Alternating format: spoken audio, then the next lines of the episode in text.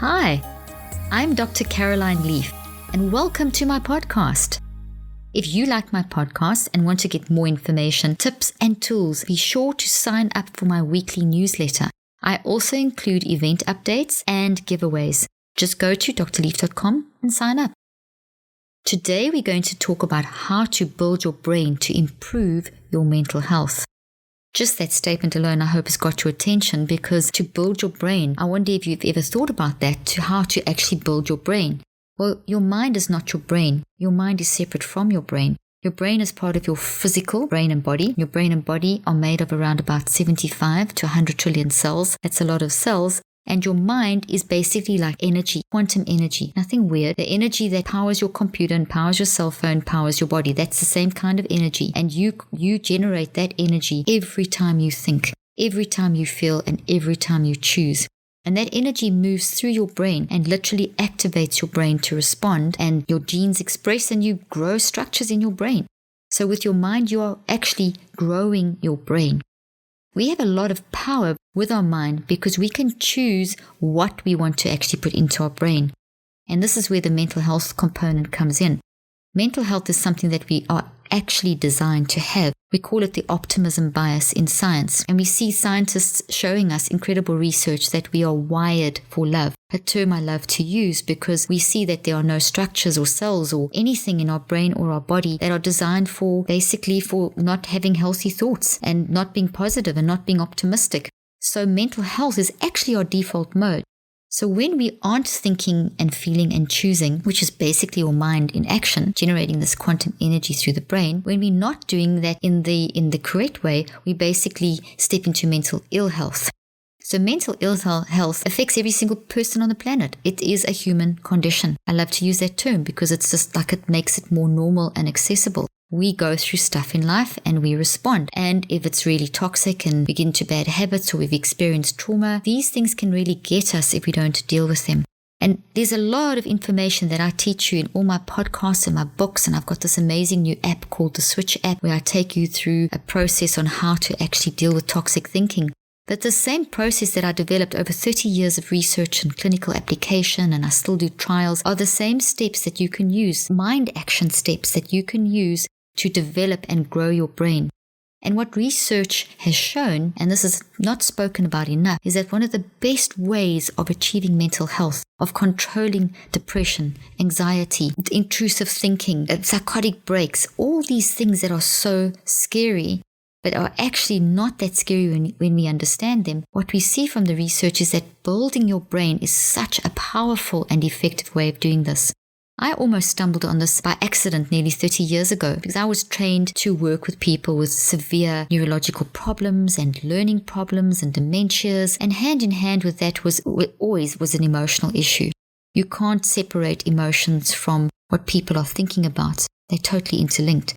So naturally, as I was helping people to rebuild their, their learning skills and their brains and their minds, I saw the emotional component attached and saw that when I when I would help someone with a severe learning disability or a severe neurological problem, when I helped them to actually learn how to learn and build their brain as a therapy technique, I saw a tremendous improvement in their mental health. And then as they got stronger, they got more resilient. And then I would work, we would work more directly on detoxing some of the mental health issues that were like intrusive thoughts and trauma and disconnected thinking and that kind of stuff. But I never made that a priority in my interaction with people. What I made a priority was finding what they were interested in or what they needed to master. So, for example, a child at school needs to pass exams, needs to be able to even enjoy that process and get the stress of learning under control. Maybe a teacher who teaching is teaching the students, maybe she needs a more effective way of teaching. Maybe it's an executive who's the CEO of a company and they need to have they need to be efficient in what they're doing. And because of some sort of neurological issue, trauma, a brain damage, or um, a car accident, or something in their life caused them to not be able to function in the way that they used to be able to function. So I always, always ask my patients this question What is the most important thing for you? What do you want to improve? What do you want to get back to? What's important for you? And they would tell me, I need to pass this math exam. I need to be able to think like I used to and remember like I used to so that I can run my company like I used to, or whatever their need was. So I'd say, okay, well, give me, bring that material, give us the math book, give me a typical example of the kind of information and that you need in order to be an efficient CEO again. And we would take that as the content of my intervention. And then I would teach them this technique, a five step technique that I developed based on the science of thought, based on a theory that I developed of the mind brain connection, of how we use our mind to actually grow thoughts in our brain and grow our brain. And I would teach them that technique and how to apply that technique with their schoolwork, with their corporate work, with whatever it was that they, but maybe they weren't even at school or maybe they weren't at work. Maybe it was someone who was a home executive and they just loved maybe reading gardening books or, or they loved cooking or whatever, whatever interested the person. I would take that information as my material in therapy and I would teach them how to learn, how to build memory, how to make the brain listen to the mind. And without fail, hundreds of thousands of students later, we've reached hundreds of thousands around the world teaching them this technique in various different mediums. And I have now taken this medium and put this into an app an easily accessible audio app that you can do on the go, where I teach you these five steps of how to build your brain, which is so vitally important for mental health. So, why does building your brain in this way improve your mental health? Well, every day when you wake up, your brain gives birth to a whole bunch of neurons, extra new brain cells. This is called neurogenesis, and it's like a new birth. And those are designed to be incorporated into your brain structures during the course of your day. So you, you incorporate those and you grow extra parts to them. So the design of your brain is such that you get given an extra load of physical material to help you to learn, and then that material becomes like it's like a fertilizer for growing more branches. And the more you do that, the better the chemical flow in your brain, the better the energy flow. You can think more clearly, you can handle challenging situations more clearly, you can pull yourself out of depression, you can get yourself through anxiety. So we see a the brain becomes stronger, more resilient, healthier as we do that.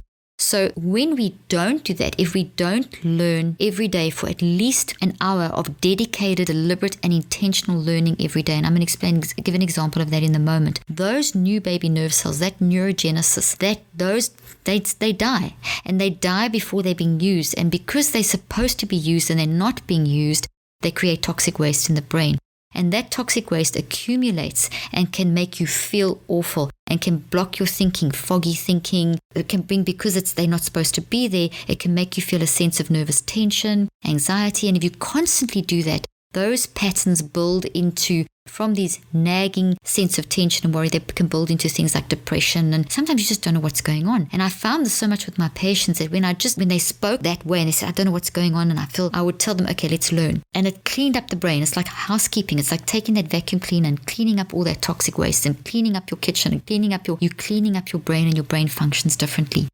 It also takes advantage of, a, of, of another design in your brain that needs to be used every day and that is neuroplasticity, which means that your brain can change in response to the signals of your mind.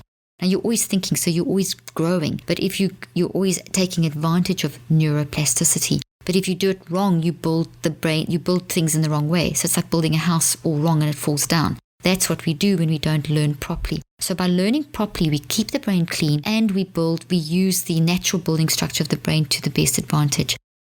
So, here are some tips to help you to build your brain to improve your mental health and your intelligence. Number one, read. Read, read, read. Read as much as you can. And when you read, don't just read, don't just scan. Really understand, be deliberate and intentional about understanding what you are reading. It Spend at least an hour a day reading in this way with a deliberate and intentional desire to learn and understand that information and build memory around that information. Secondly, get my Switch app to learn the five steps to see how to then take what you've read and build that into networks in your mind so that you can use those new baby nerve cells that you gave birth to this morning and every day of your life. Thank you for joining me today. I'm Dr. Caroline Leaf.